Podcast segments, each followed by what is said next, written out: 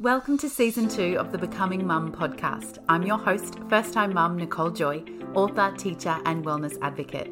I'm here to support mums and mums to be alike on their pregnancy, birth, and motherhood journeys. I'm here to remind you that the path you end up taking may not look like the one you thought it would, and that's perfectly okay. We need to give up this idea that there is only one way to become a mum and be a mum, and celebrate the differences among us. This podcast has everything you need to know about getting pregnant, having a baby, and navigating that precious time that follows. Thank you for being here. I really hope it makes a difference. This week's episode is super special to me. I am chatting with Alanna Jane, a mother, writer, a meditation and Kundalini yoga teacher who just happens to be one of my very best friends. We are chalk and cheese and have had a strong friendship from the day we met on a dance floor over 10 years ago. I feel like Alanna is my own personal guru, and when I find myself in a situation that is uncomfortable or when I just don't know what to do, I call Alanna. She has a way of bringing calm and wisdom to any situation and always knows just what to say. Today, we talk about her decision to home birth and what was involved in making those decisions. And then we talk about some pretty deep stuff, specifically about miscarriages. So, trigger warning here. I urge you not to listen to this if this is something that is quite fresh for you or you're not in the right headspace to relive some of those emotions. If enough time has passed for you, which will be different for everyone, and you do feel like you're capable of listening to it, I have no doubt you will find comfort in her words. Welcome to the show, my bestie Alanna. How exciting is this? this is so exciting. Thank you for having me, oh, darling. Oh, and it's just such an honor because you've got such a beautiful story, and I know that it will resonate with so many of my beautiful listeners. So yes. we'll jump straight into it, and we start with your beautiful Rumi bear. You're nearly four year old now, right? Yeah, he's almost four. Can you can you believe that? I, I, I can't believe that. I remember visiting you not long after you had him when you were in Brisbane, and yes. I don't know, maybe a maybe a month or a few weeks old, and just holding him on my chest. I and think now, would have been about six weeks. Yeah, there you go. Yeah, six weeks, and now he's just like we had a full conversation on the phone when I spoke to you last Ooh. week. it's just oh, he's just such a he's such a testament to you and Nige. He's just the most beautiful little boy, and you decided to uh, give birth to him at home. Which mm-hmm. you had a lot of pushback from. I would love for you to talk about your decision to go ahead with a home birth and how you dealt with what obviously happens when you go against mainstream and, and uh, yeah, just how you how you had to talk about why you did that um, to a lot of people that thought it wasn't a good idea. Mm. Yeah, there was a lot of that. um, but there was also a huge amount of uh, support because it opened me up to a community that prior to being pregnant, I didn't even know existed. Mm. Um, so our choice to home birth was fairly intuitive, I guess. We, when we fell pregnant with Rumi, we decided that um, we wanted to cultivate the calmest space that we could for our birth experience. Um, and from the beginning, it was very much a joint decision. So Nige and I have been always really connected on our decision making, and so birth felt like a further extension of that, and probably the most important decision that we would make um, as a couple. And um, so we started doing some research and looking into our different options. So we did look at a hospital birth. Um, we also looked at going into a birthing center as well. Um, and we went to all of these places and just checked them out. And when I say that it was an intuitive feeling, it was just what were the feelings within us when we were in those spaces. And home just kept coming up as the place that we felt most confident to birth him. Um, there were lots of once we had sort of made a, a, rough decision on that we started doing a bit more research about um, the pros and cons if you will about birthing at home. And for us and what we had envisioned for our birth experience it just kept leading us towards home.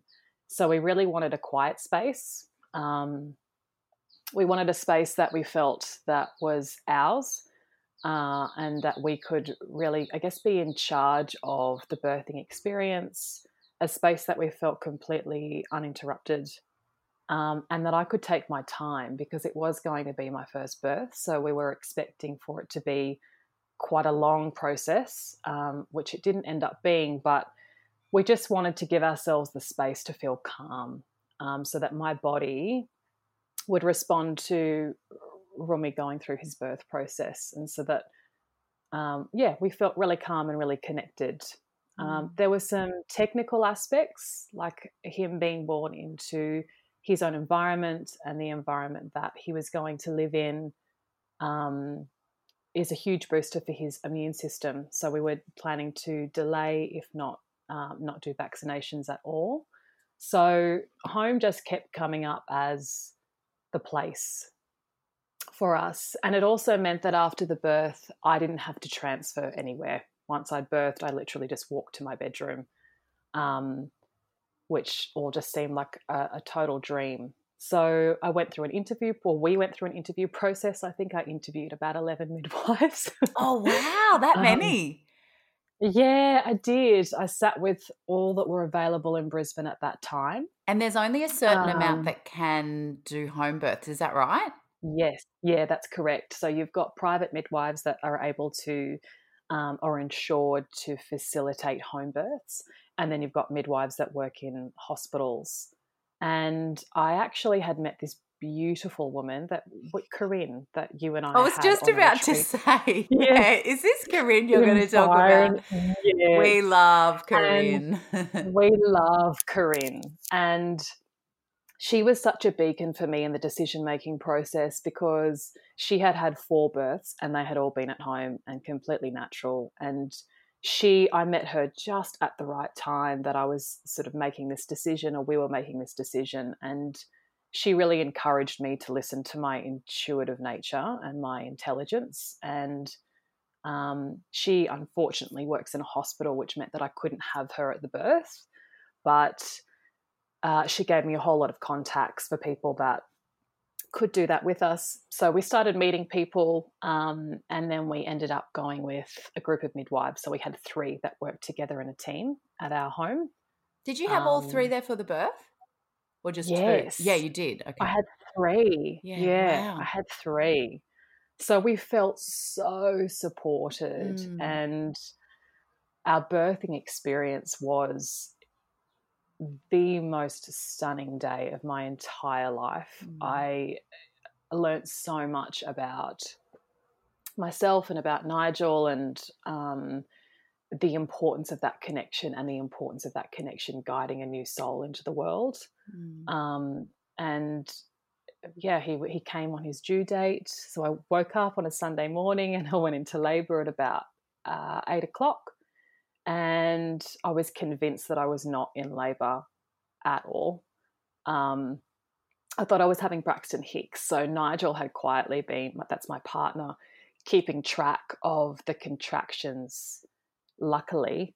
Um, and he had documented that I had been contracting very very like very like a couple of minutes apart so he had been in contact with the midwife who then turned up and said yes you're eight centimeters so this baby is coming now um, because I still had in my head, you know, first time mother, this is going to potentially be like a 24 hour. Mm, which is experience. quite common.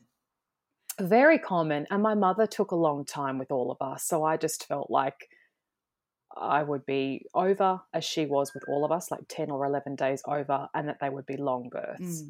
Mm. Um, and it was the complete opposite. He was born in, he went into labor at eight and he was born at 222. So what's that, six? Um, six, six hours, hours yeah, 222. Of course he was 222. 222. For those listening, I am obsessed with the number two. I live by it. So the fact that he was born at 222 was, uh, I won't repeat what Nigel said when they called the timeout, of course.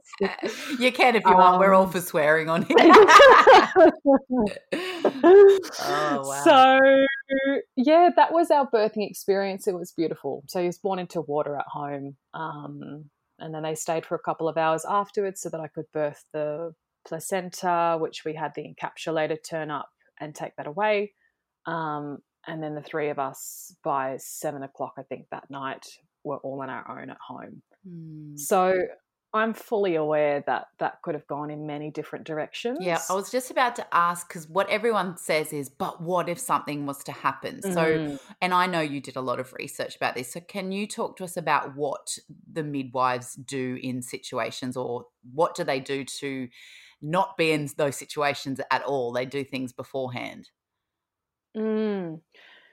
Um, and I'm really glad you've asked this actually, because I feel like the relationship between the woman birthing and the midwife is so important. Definitely. And not just for the birthing process, but through the entire pregnancy.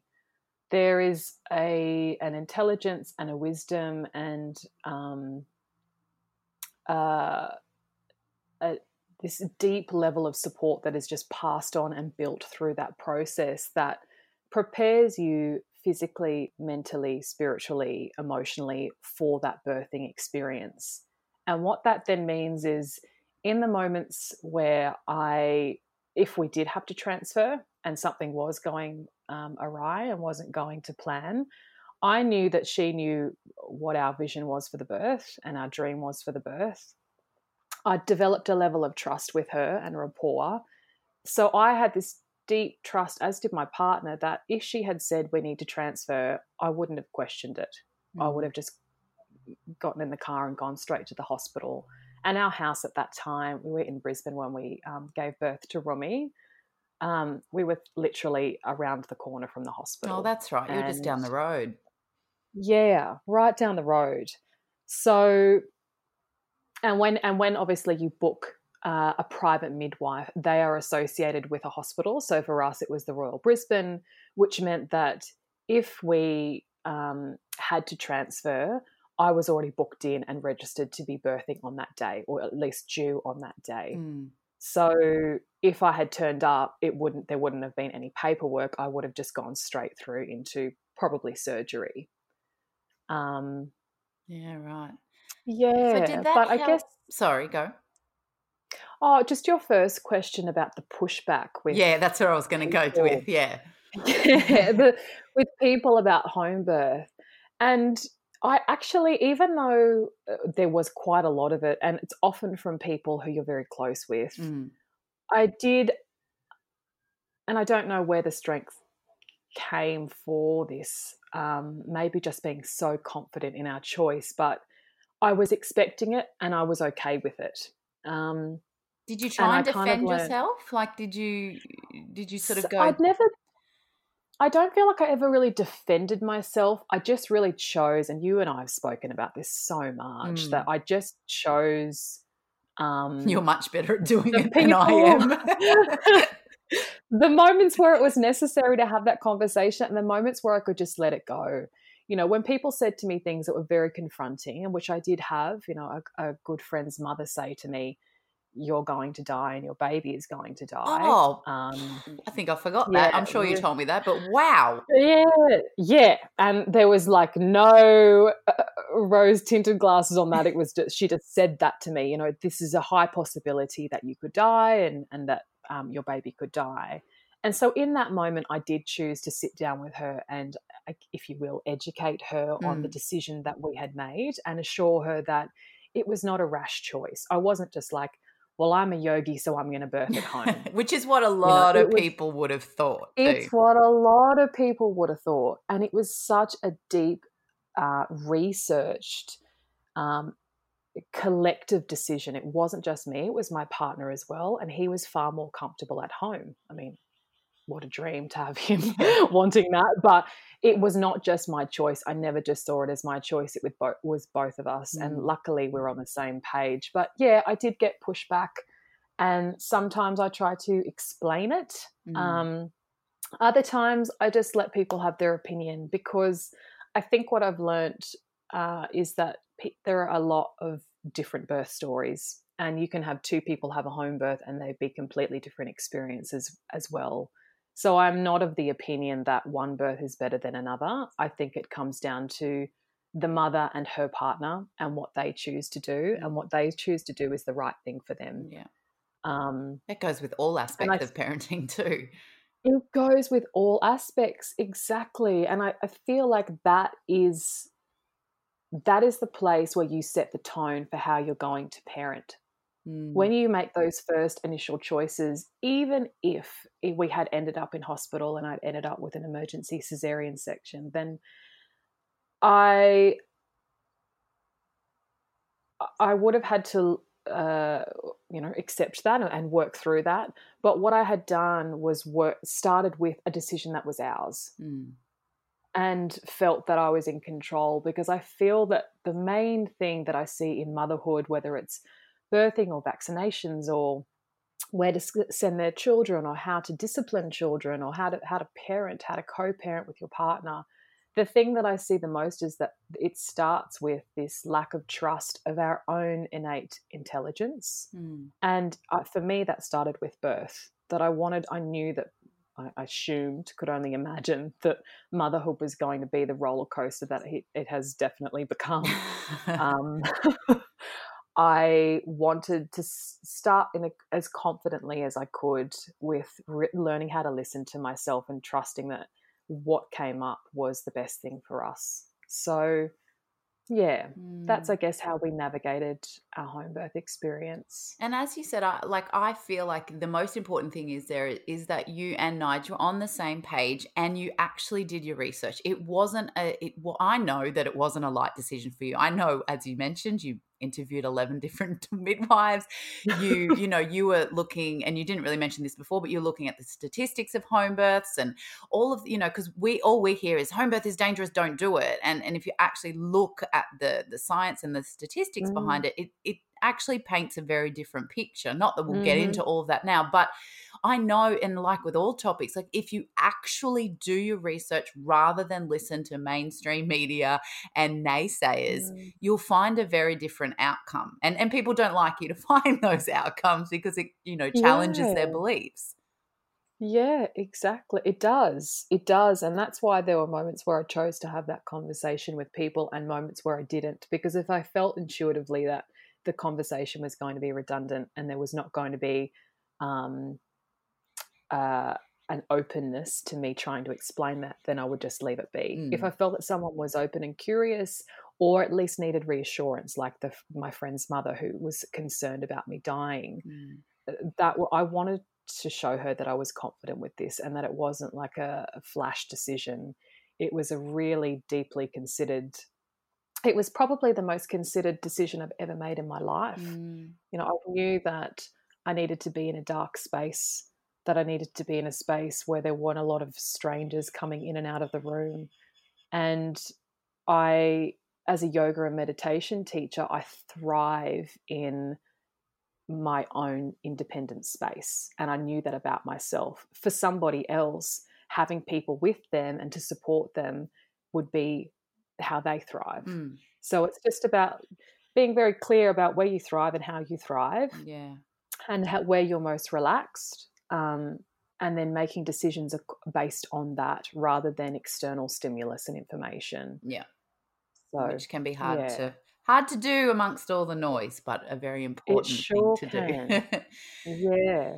Um, surprise to falling pregnant with Rumi, you did experience a loss. Um, mm. How long after that did you actually fall pregnant with Rum?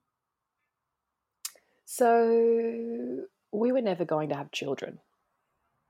Uh, and we fell pregnant the year before he was born um, and had the shock of the miscarriage. Well, actually, we had the, firstly the shock of being pregnant, um, like a complete shock, because I was told previously by Western and Eastern doctors that I would never fall pregnant. So I sort of had let that slide and I wasn't ever like you. I, there were, when I was younger, I wasn't like hanging to have a child. Mm. Um, it didn't, I didn't see it in my vision for my life. So when we fell pregnant, it was a complete shock. Um, and we miscarried about, I think it was about 10 weeks later, nine or 10 weeks later. Mm-hmm. Um, and the first time we miscarried, the the one prior to Rumi, I it just took a moment to set in because it was the shock of being pregnant, then the high of being pregnant and a child coming, and then a miscarriage. So it was just this very confusing time for the two of us. Mm. Um, and physically, I, uh, because my body held on to it for quite a, a, while, it took me quite a while for me to process that miscarriage physically. Um, it did cause a bit of damage to my body, and it, it definitely put my hormones into a huge um, imbalance. So we had both decided that we wanted to wait 12 months that we wanted to wait 12 months just to see if we felt differently in 12 months about potentially having another child, or just 12 months to be very, very careful that I didn't fall pregnant again and uh, miscarry again. Mm. So it was 12 months okay. between that first miscarriage and Rumi. And was the decision that you didn't want to have children based on being told by health professionals that you weren't ever going to fall pregnant? Did that play into it at all? It probably did. I mean, those conversations started from doctors when I was 18. Okay. So, as a young woman, I wasn't even thinking about children, really. Mm. So, it probably planted a seed. But as time went on, and I, I love to travel, and um, I'm now a yoga teacher, so I really was, I loved being able, the freedom, I guess, of being able to travel. And uh, I just didn't feel that in this lifetime my calling was to have children. Mm. I felt like I was here to serve in another way. So, yeah, I, I think it was a combination of the of freedom, yeah. um, also the planet. Do we really need more people? Mm. And that was something that came up a lot for both of us, but particularly my partner, and and still does. Mm. Um, so, it like in terms of contemplating having another child now. So yeah, it it did we waited the 12 months and um, once we got to the end of that process, we thought it did flick on a maternal switch for me, that miscarriage. Yeah, I was just about to ask it that. Did. Yeah. It did because we did, when we got to the end of the 12 months, I said, Yeah, I feel like I would like to try. And Nige said, Yeah, so would I. And then the first time we tried, we fell pregnant.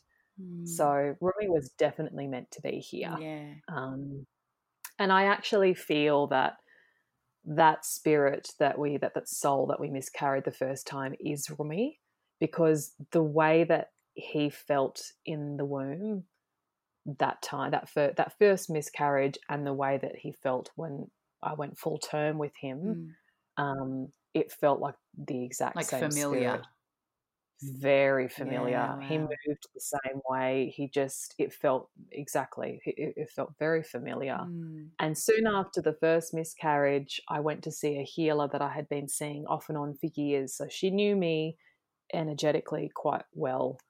And about six months after that first miscarriage, um, she said the pre- I went to see her because I had this huge pain in my left shoulder and I said, I don't really know what it is. I've been having massages and I've had cupping and acupuncture, and um, I've been trying to soften my yoga practice to to take care of it. But and she said, Do you know what it is? I said, I don't know. And she said, It's the spirit of the child that you miscarried. It's just oh, sitting on your shoulder. Full goosebumps.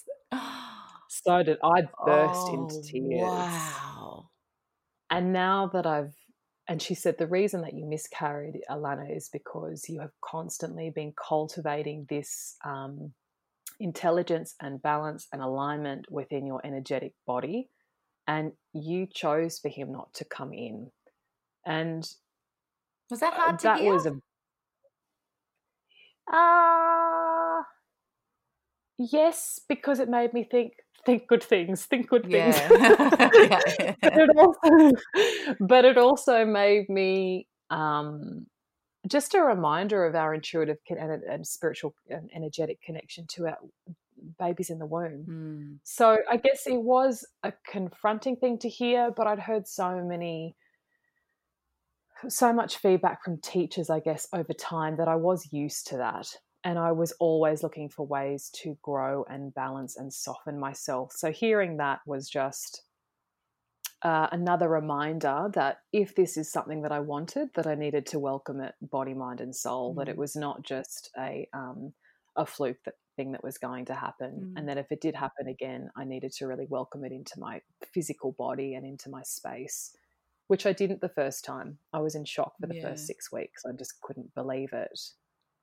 So when Rumi arrived and now that he's here and I watch him grow, I always think back to that conversation because he is so in his feminine energy, which resides in the left side of the body. Mm.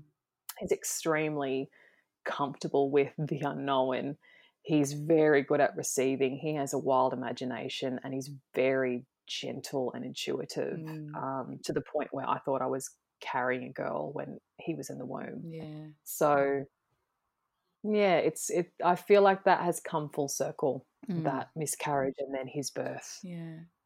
And was the pregnancy or the start of the pregnancy when you, you know, got past whether it be the 12 weeks or the first trimester, is it different once you've had a miscarriage like beforehand? Are you always thinking, is this going to go that way again?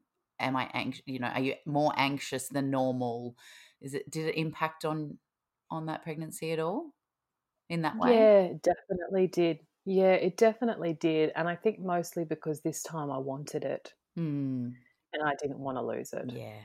And so the first time the miscarriage, it was sort of just like one shock after another like, bang, you're pregnant, bang, you're going to be a mother. Oh gosh, do I really want this? Then accepting it and feeling great joy and then losing it. Mm. I, I feel like I didn't really get a moment to come up for air in that very quick uh, roller coaster couple of weeks. With this pregnancy and with with Rumi's pregnancy, um, that definitely played into it, and I just the fear of losing him. Yeah, the fear of losing my baby, Mm. and so I during that pregnancy, I actually stopped work at the three month mark which I was very fortunate at the time. I was working in a job where I had the ability to take maternity leave whenever I wanted. hmm Um, so once I did get to the 12 week mark, um, I did decide to not work for the, the next six months, which sounds completely indulgent. And it, I guess it's a, I am very aware that that's a luxury that not um, all women around the world have, but it is one that I, we chose Mhm. together. So I spent basically from three months to nine months taking good care of myself. All I did was acupuncture massages, gentle exercise, um, a lot of meditation, and a lot of healing, not just to keep the pregnancy, but to be very conscious about what I was passing on to him while he was in the womb. Mm. It was the first time that I have felt a real immediate calling to do the work that I knew was lurking below the surface, that I had always just done for myself so that I could then serve, I guess, in teaching or retreats or workshops.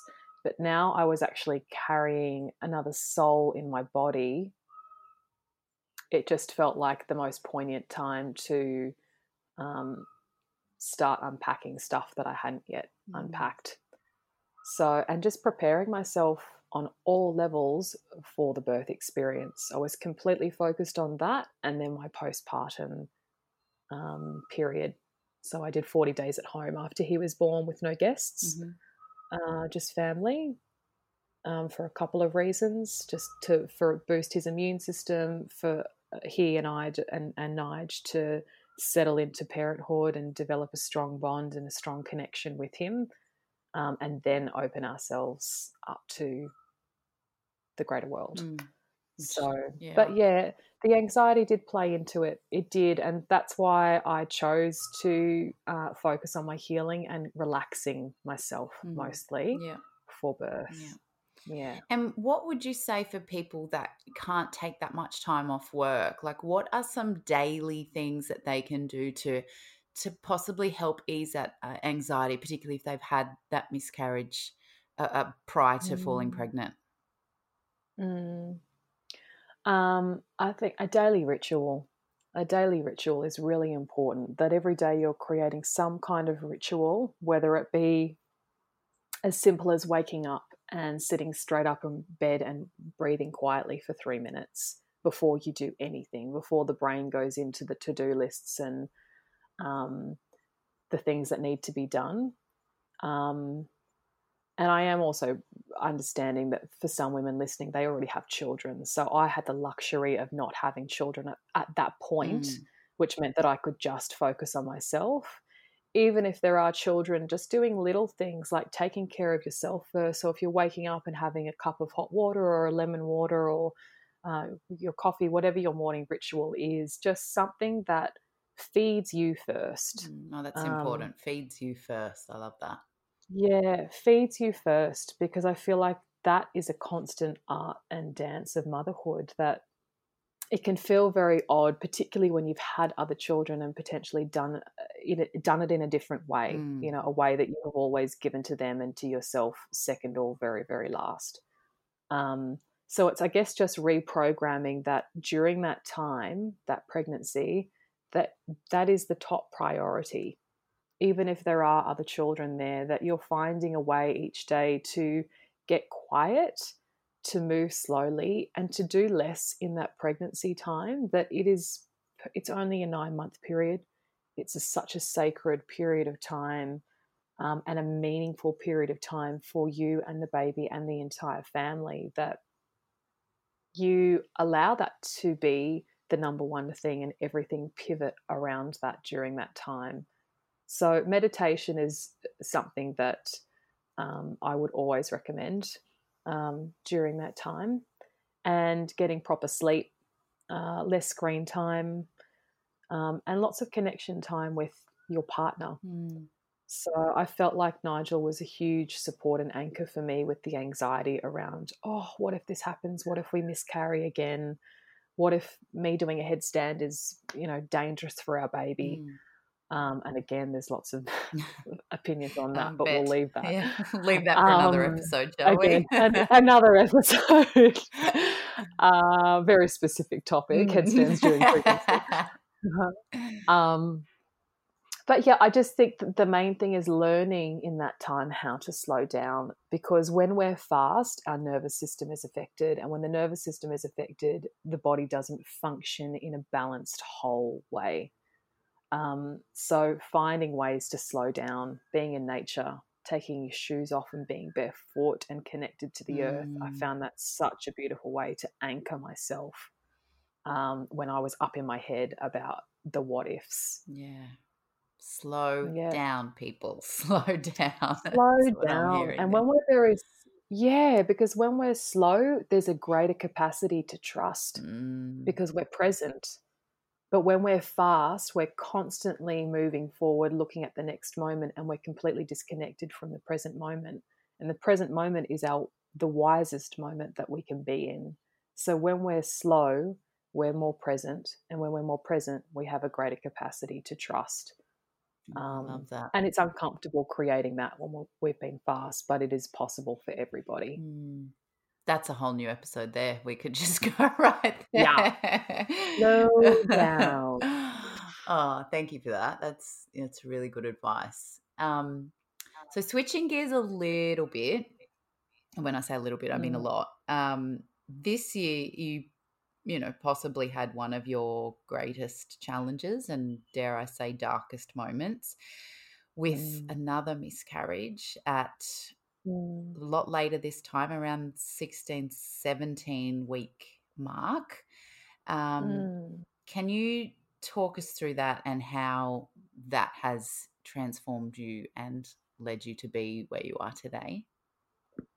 Yes. Um, so after Romy was born, uh, we sort of went back to that same conversation that we had been having prior to even having children at all uh, do we want another?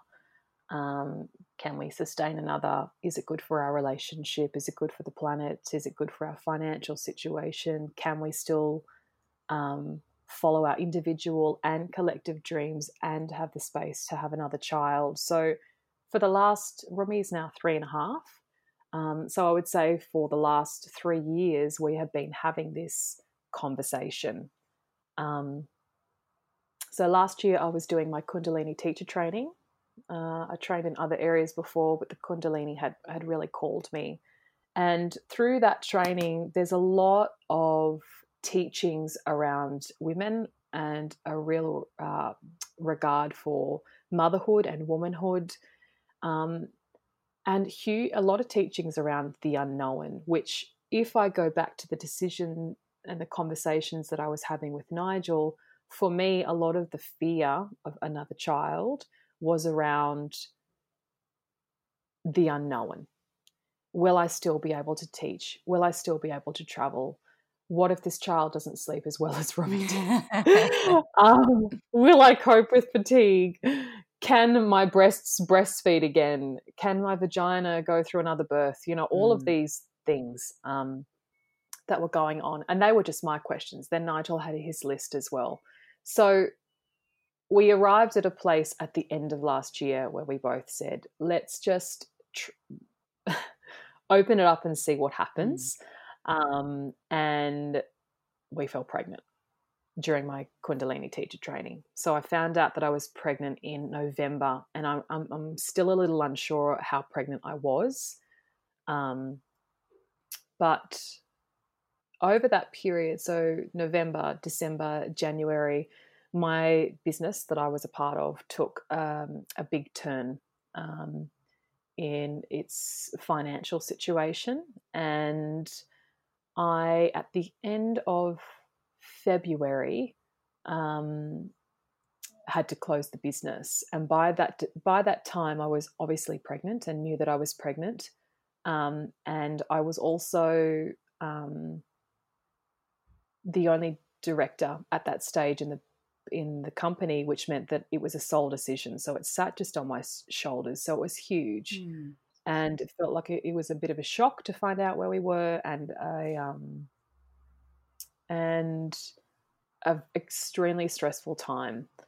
Um, so I clo- we closed on a Tuesday, and I had an appointment with my midwife that afternoon. We were, we were planning for another home birth, so she had come to our house, um, as they do when you're having a home birth, to have your appointments here, which is just lovely. And when she put the um, I can't think of the word right now, the little probe on my belly to. Oh, um, yeah. I can't either. Mum brain, not going to help you over here. I don't know. Yeah. that thing they put on your belly. To the heart. Um, I, there was no heartbeat. And she said to me, "Oh well, you know, it's still we're only just over the the twelve week mark. Um, so again, I'm a bit sketchy on how pregnant I was at that point. Okay. Um, yeah, maybe yeah, I think it was around 16 weeks. She said, "Oh, look, you know, usually under the 20 weeks, sometimes it can the heartbeat is still a little bit hard to hear." And I knew at that point that I had embodied more stress, more anxiety, particularly than I had, I think, ever in my life. I definitely had moments of anxiety, but not prolonged like I had been for the past couple of months, and particularly in the last few days. Mm-hmm. So and I had said to Nigel many times, I don't feel right in my body. I, I'm I don't feel um, connected at all. I feel completely. I feel like I'm just all the parts of myself are separate from one another at the moment. And I knew that that would be having an impact on the baby.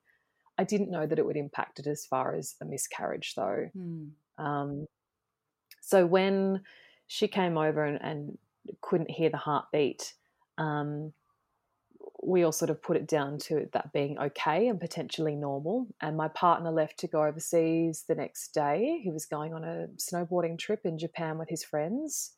And I had a couple of meetings that day, and I, would taken my son to kindy and dropped him off and had a couple of meetings. And I felt funny during that day. I was really off my food and um, just not feeling well at all, and I'm quite white as well. Like my skin, I look very pale. Mm and then on the Thursday, I was putting, um, I'd just gotten Rumi out of the shower and I was putting clothes on him. And while I was sort of kneeling, we have a, we live in Tasmania, so he was lying down in front of the fireplace. Um, yes, even still in February, lying in front of the fireplace, and I was dressing him, and my waters broke. And I just thought that I'd wet my pants because I, I was you're not really expecting for that to happen. And I was like, oh, h- hang on a second, Rumi. So I left him lying there, like half dressed, and went to clean myself up. And when I went to the bathroom, I noticed that I had be- started to bleed. Um, and I think I just got in the shower and I knew what was happening because my body began to shake. and I and lots and lots of fresh blood too. Mm. Um, and instantly my body just started to feel like it was releasing. You know, not not miscarrying straight away, but I just felt like my body lost the support, probably from the waters breaking that I previously had had. Mm. Um, and I was, I felt incredibly vulnerable because I don't have family here.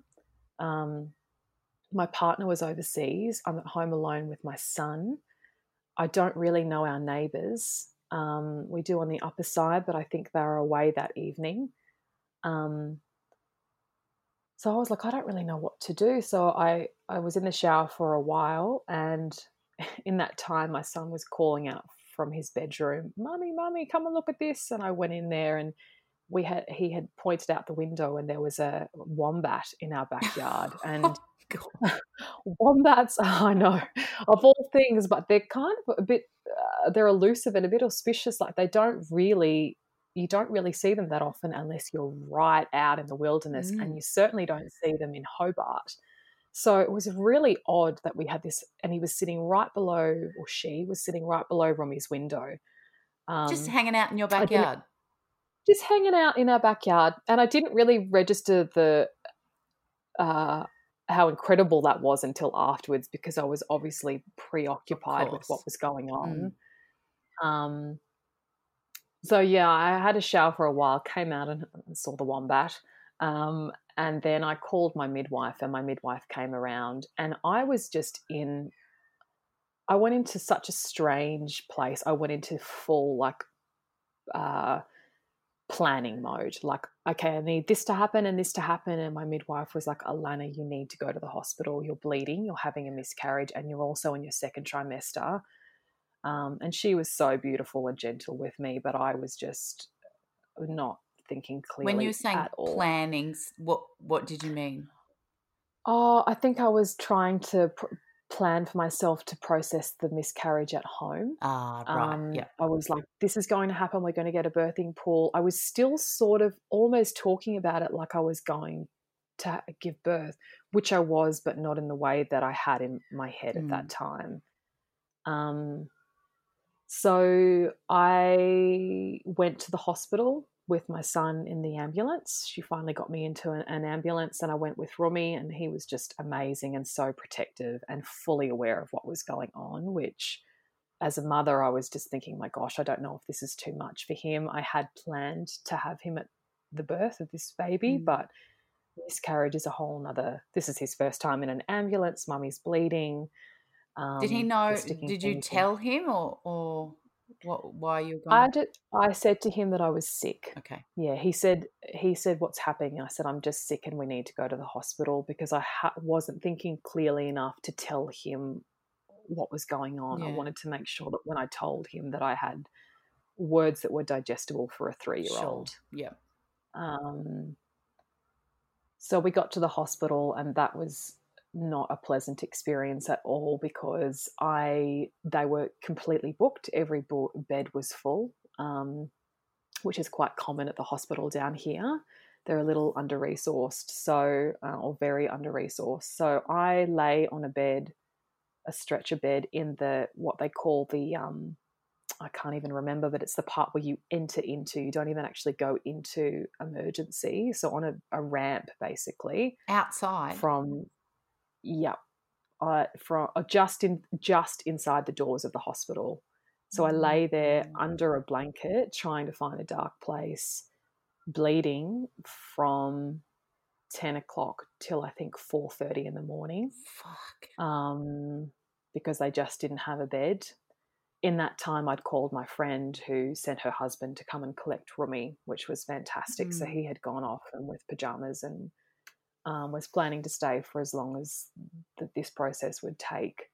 Um, I called Nigel in that time. He had just landed in Japan, like literally, and he was quite in a quite a remote place. It wasn't like he had landed in Tokyo. Mm. He had to get back in a car, drive four hours. So he was also on his way home at that time. Um, and then finally, I think at about yeah, 5 a.m., I had two female gynecologists come in and say, why is this woman out here? This shouldn't be happening. She needs to be in a private, dark space. So they took me into a room and um, looked for the heartbeat again and did a very gentle examination, but concluded that there was no heartbeat. Um, and I think I just went into complete shock. Mm. I just, um,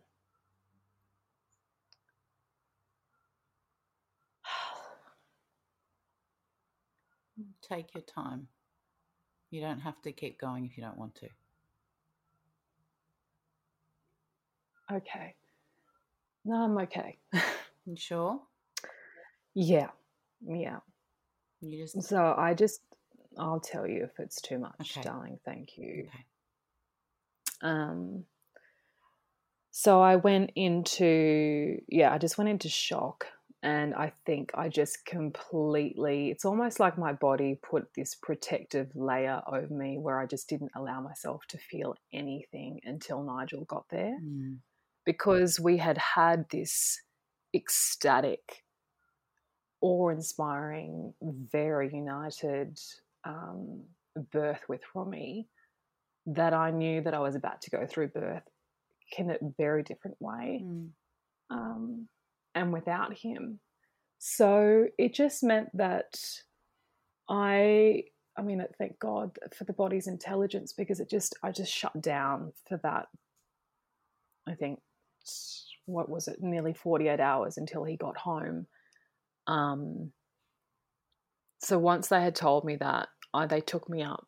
From there, it got much better. They put me in a birthing suite. So I had space and I had privacy and I had my own bathroom um, which meant that if I bled or, or, or I needed to go to the toilet, I could take care of myself a little bit more. And I, as I said before, with the home birth, I felt more comfortable on my own. Mm. Um, and in my own space and being able to just gently process things without any interruption. And I had the most beautiful midwife um, who I'll never forget. She was just completely read the situation, read what I needed, confirmed with me that that's what I needed, which was ideally space. And she put a huge sign on the door saying, do not enter this room for any reason oh. unless you are you know you're one of the doctors that needs to see her or she really honored what i had tried to cultivate and was planning for in my home birth mm. so i just was complete so touched by that yeah um so from there, they give you, uh, they get, they come in and they give you a whole lot of options, which again I was so numb to, but I knew, I did feel that I just, I didn't want surgery. I wanted to birth the baby. I wanted my body to still go through the process because it was better for my body to do that mm-hmm. than um, an internal surgery. Mm. So they give you a drug um, that it's like a little pill that you take that encourages the body into contractions and the first round didn't work. So this baby was really holding on. Um, and then the second round, she explained to me exactly what it would feel like. And again, she gave me the privacy of going through that on my own. Um, so Nigel wasn't here yet, was he? No, no. So I had, I did go through this birth experience on my own. Um, the contractions feel a bit different, and the baby's smaller, but it's still the intensity of all of it, coupled with the reality of what was unfolding, mm. was huge um, and very eye opening to all the ways in which pregnancy and birth can go. Yeah. Um, so it humbled me in a huge way. And I gave birth um, to the baby, and they give you the option of whether or not you would like to see the baby. And usually that would be something that I would want to do, mm. but I just didn't feel stable enough without Nige there. Yeah. I just, I was terrified that I would spiral without him. Mm. Um, and I also didn't want to have the experience, him, me have that experience and him not have that experience. So I just decided f- for that not to happen. Yeah. And then he, I did have to have surgery as well, unfortunately, after the birth because my placenta held on, um, which they just they tried to get out, which was incredibly painful, but mm. um, that didn't work. So uh, trying to, to, have pull surgery. it out while you were still awake, kind of. Yeah. Oh. God. Yeah. yeah, and I was really asking for as I'm a bit of a naturalist, so I just as least amount of drugs as possible. Um, so they did uh, still have to put me under, obviously, for the placenta yeah. surgery to come out. Yeah. Um, yes, and then from there, uh, Nige turned up the next day, which I think was about 10 hours after the surgery, and I was really groggy from the anesthetic. I'd been basically in and out of sleep all day. I don't really remember that day properly because I don't usually take anything. So the, the drug, even Panadol, just knocks me mm. For six. So Nige turned up, and it was just I mean, where do you oh, start? I, I, didn't even know what to say to him. I didn't really know how to be with him. We were both sort of in the room, but didn't even really want to touch one another. It was just confusing. And then Rumi turned up, and Rumi, a three year old, a ball of energy in the room. Mm. Doctor still coming in and out. I had my blood taken, I don't know how many times in that. I, I reckon close to 20, wow. 30 times. It was just, my arms were, were bruised. checking and, on something in particular for for them to be taken? They're checking your oxygen and um, a whole bunch of other things, but oh. they're basically just making sure that um, they're checking to make sure when they can let you go home. Sure, okay. Um, that you're stable enough. So by the Saturday evening, I had been in there since I think Thursday night. Um, they said, "Yep, you're fine to go home." And we came home and just cried. Mm. just cried. It felt like the only thing that we could do at that point. By that stage, Rumi could see that I wasn't pregnant anymore. Um, so we just explained to him that our the baby got sick and the baby's heart stopped. And when our heart stops, we stop breathing. Um, and so the baby was unwell, and the doctors had to take it away. And that was a story that I mean, gosh, if I had chosen not, I'm so glad I chose to really heal that because had I not, his constant questioning about that just brought me into it every day. Mm. He was so curious about the whole process and, and what had happened and was I okay and why does that happen? And um, so in some ways a very eye-opening experience for him to have but we just gave him little tiny bits and pieces that he could sit with for a couple of weeks at a time. Yeah. Um, and in terms of grieving that, it is such a strange and abstract thing to grieve. And it was so different to the first miscarriage. The first miscarriage was still traumatic and painful. But having to go through a birth experience oh. like this and being in a hospital and and hearing on all four walls around me, all three walls, other women having giving birth, um, mm. and hearing babies, you know, new babies. It was bittersweet. It was painful because that was not going to be my experience, but it was also beautiful because it was just this constant reflection of the fragility and the beauty of life and death. Um, and so over the next well up until this moment i mean I, we really have just been healing that. And this has been the first thing because it was so big the business and then the baby and then the birth and nige not being there um, and both feeling i guess even robbed of the experience of being able to share that at least just the birth it took a very huge toll on us um, our relationship, our ability to communicate about that. In the beginning, in our grief, we were very united. He took time off for work and we went away to um, up to Binalong Bay and just spent time. Friends gave us a beautiful beach shack and we just stayed up there and um, spent time in nature and just let ourselves feel the grief. Mm. So the days were, some days we were feeling better than others and we'd get up and go to the water and we'd swim. Other days we'd just lie there all day. Um, and again still trying to navigate that with a three year old was a bit tricky but was he still asking questions at that point? He was but it was more checking in. Are you okay? I mean he still to this day asks those questions but it's more he tells me. So he always says mummy you know how you once had a baby in your tummy and then it got sick and then the doctors took it away? Mm. I'm like, yeah. He goes, well, where do you think that baby is? Mm-hmm. So now we're in this next conversation yeah. about where that baby is. And just like him, I can still feel that spirit with me in such a strong, palpable way. Mm. Um, and we found out later because they did testing on on the baby afterwards, um, just to check that nothing had gone wrong. And and from those, they couldn't indicate that there were any complications. Um, it was a completely healthy baby. Uh, but we did find out that it was a little girl, which was hugely devastating because my partner had always wanted mm. a little girl. Um, so, yeah, we've sort of, I guess, the healing process of that is that, that it constantly fluctuates and it catches you by surprise.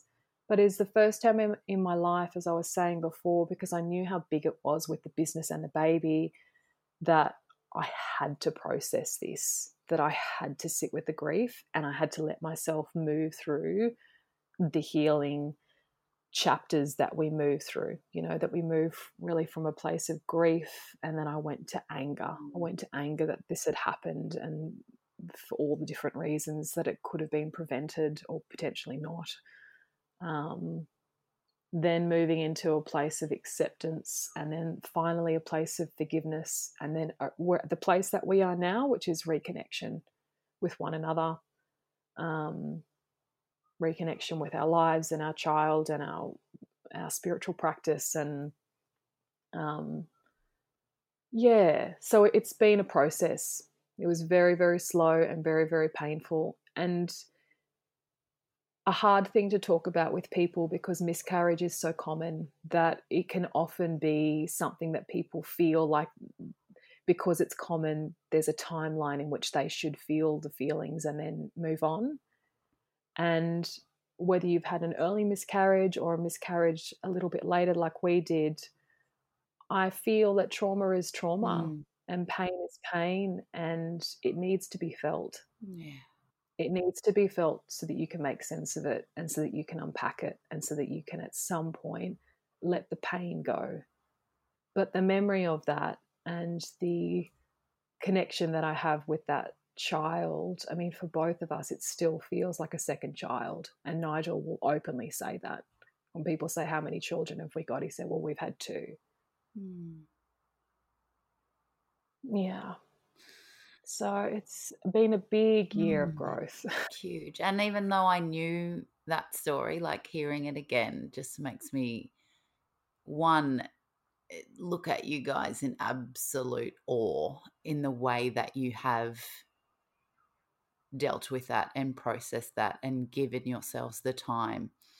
Like you said, there is no timeline on grief. There's no timeline on when you're supposed to feel quote unquote better mm. or okay or over it. Uh, you know, uh, it, and I really, I hope and I know that this will help women that may be in similar situations to know that you just got to do whatever it is you need to do and feel it. Yeah and it could take 10 years it could take one year it's so different but i just feel like the way in which you have dealt with it and processed it and the way that you speak about it is something that a lot of people i don't think eh, can and i think that's just mm. because of your experiences eh, you know your the teachings the studies you've done which which brings me to my next question Is there something that you have learnt throughout your teachings that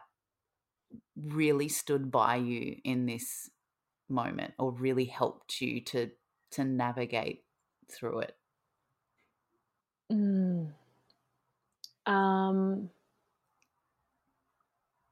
Yes definitely. I, I, think the biggest it's and it's a strange thing to say uh, it's a teaching because it's almost like it's the reverse meaning of it but me getting comfortable with the unknown.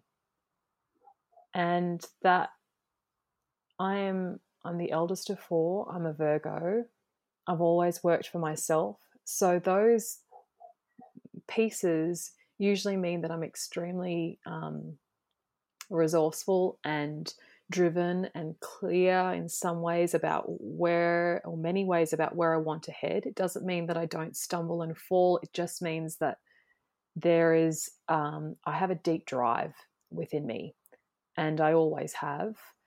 And so, what that can mean though is that sometimes we can get very um, out of balance with doing and being and the masculine and the feminine energy. So, the masculine being the part that we serve the world and we do things and we um, create and we go after the things that we want. It's the doing aspect of us. The feminine is our ability to receive, it's the intuitive nature, it's the part of us that is in the unknown and very comfortable with the unknown. And that teaching was so prominent in the Kundalini teacher training that I took last year even in the way that they deliver the teachings. Usually, in other teacher trainings that I've done, it would be theory first, practice second. This was practice and maybe theory at some point. But first is your experience. And within that experience is a whole lot of unknowns. So when it came right back to this experience of miscarriage, I had to get comfortable with I don't know why this happened. I don't know if I'll have a another baby again. I don't know what I'm necessarily meant to be learning from this. I just trust it will come with time. I don't know the impact this is going to have on my family. I don't know the impact that it's going to have on my body. But so that learning to get more comfortable and release control, mm. which the masculine is famous for, which really just stems from a fear of being out of control. Mm. Um, I feel like I've been called right into that.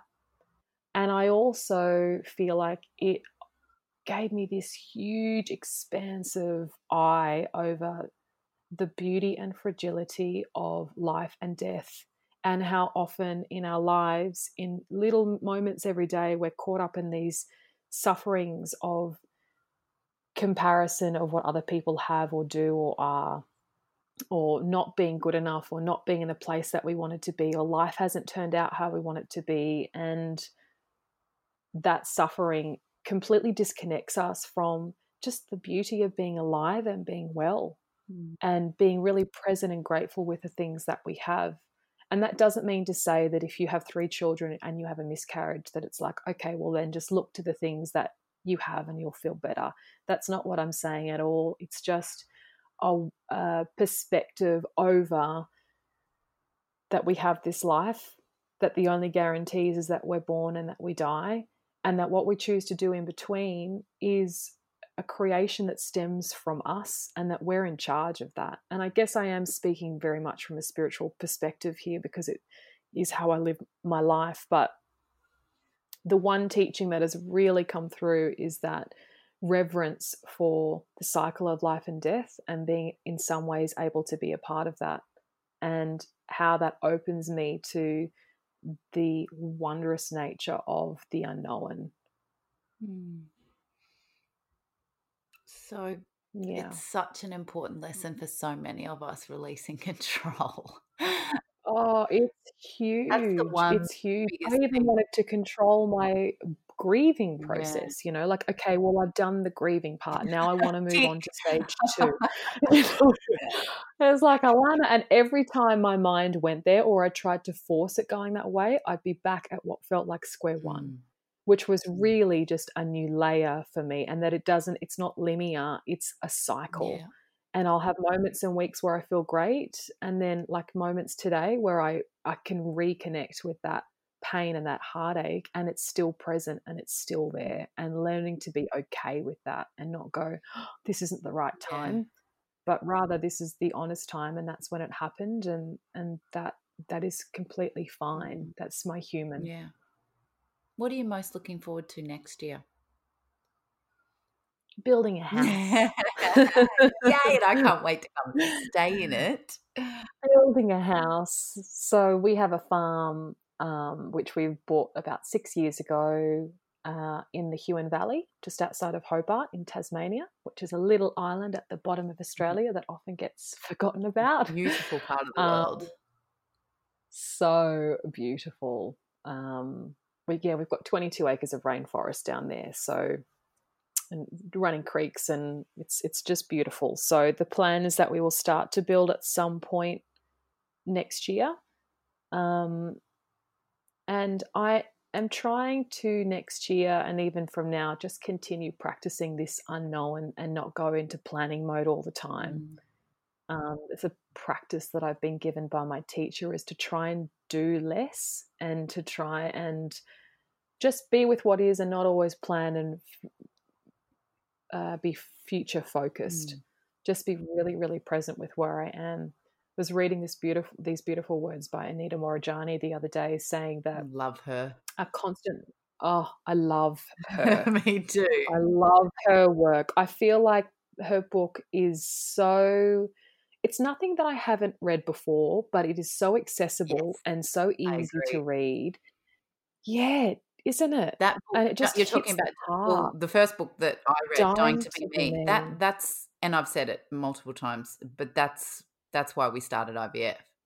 Like that's why I decided. Oh. That's why ah. I got over all of my shit that I needed to unpack before that. And I read that book in Hawaii on the North Shore.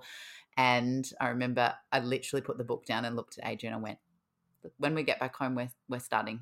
It's all happening." Like I was just so. You've never told me that. Oh, never. My gosh. Well, there you go. I swear I've got it written oh. somewhere on my oh. blog or something. But um, oh. yeah, I so I'm I feel ya. She is incredible. Her words and the way that she writes is oh. so accessible for anyone, even if you're not into quote unquote spiritual stuff. Oh, mm. her stuff is powerful.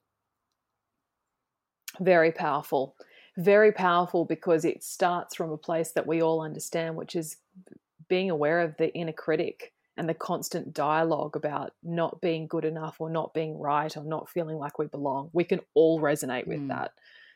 Um, yeah. And then stemming that all the way out into more expansive subjects about being alive, life and death, being in other realms, everything and, else. Yeah, life and death, and yeah. everything else. So I love that that book did that for you. That's going to mean that book means even more to me now. I had no idea. Yeah. Um, She's yeah.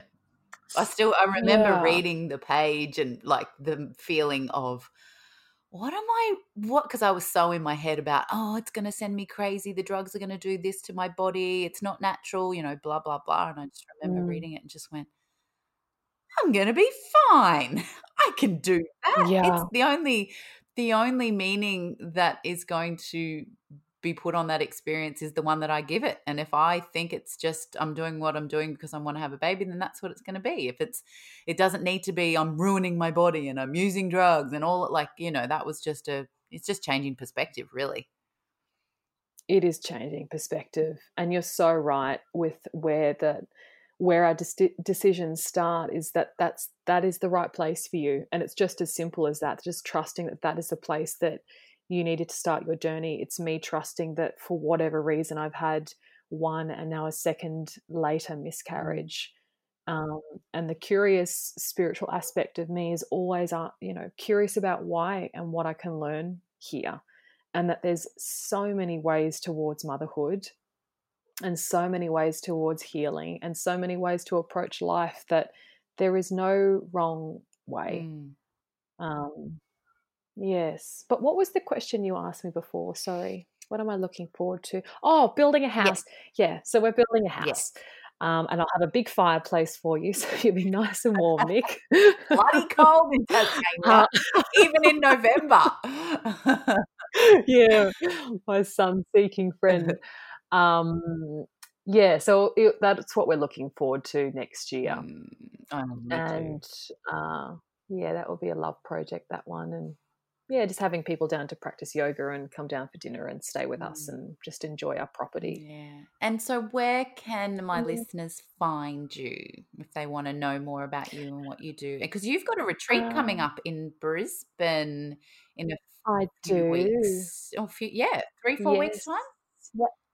Yeah, three, yeah. four weeks' time. There's a couple of spots left for it. So it's a self acceptance day retreat um, at Soul Space in Brisbane on the 8th of December. Um, and we work very deeply into the hips, which is the place of self acceptance and the part of the body that we energetically process and hold emotion. Um, and just work into as a group, but also individually and within pairs where our imbalances are and what we can do to bring ourselves back into balance, whether we're in excess or depletion um, in that energetic part of the body. So it's also a really beautiful one for mothers too, um, and people that have had trauma in a because you're working with the hips, you're working with the womb space. Um, We're going to be crying our eyes so, out, aren't we? yeah. Because I'm coming along to this, and I'm like, oh, I can see the floodgates opening already. but tears are healing. We hold it in too oh, much. Oh, yeah. You know, we've got to let. And I'm a big crier. Feel what we got to Oh, you are. I love that about you. You always feel feel your emotions. That's right. Um, and what about people yeah, so that's Where can they find you? Uh, at Alchemy. So I teach at Alchemy a couple of days a week, and I offer privates um, and one-to-one spiritual guidance there as well. Um, and if they're looking for me on social media, they can find me on. Uh, I think I'm. I am dot Alanna I Jane. You. I think I'm. I'll put the link in the show notes I'm just in case Alanna doesn't know her Instagram handle.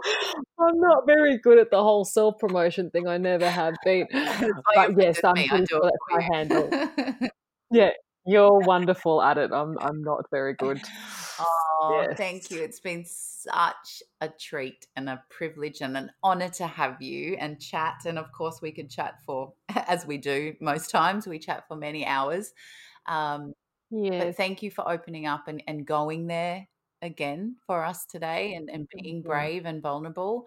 And I just know that you doing that provides and opens up the space for so many women to do so as well. So I love you long time and thank you so, so much. I love you. Thank you for having me, darling. It's a real honor to come on here and share um, our story. And I do hope that it serves the women listening who are processing anything similar.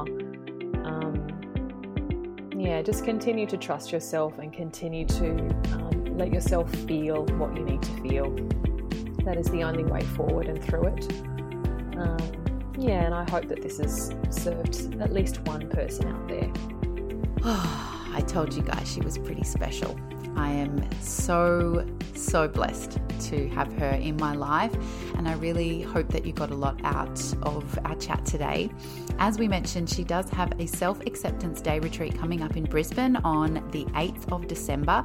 So if you want to head over to Alanna's Instagram, which is I am Alanna Jane, A L A N A Jane, and you can find out all the details there. For all of today's show notes, just head over to NicoleJoyinspire.com forward slash podcast, and I'll have all of the links to everything that we spoke about in the show that's relevant for you guys. I'd love to hear your feedback on this one over on Instagram at Nicole Joy Inspire.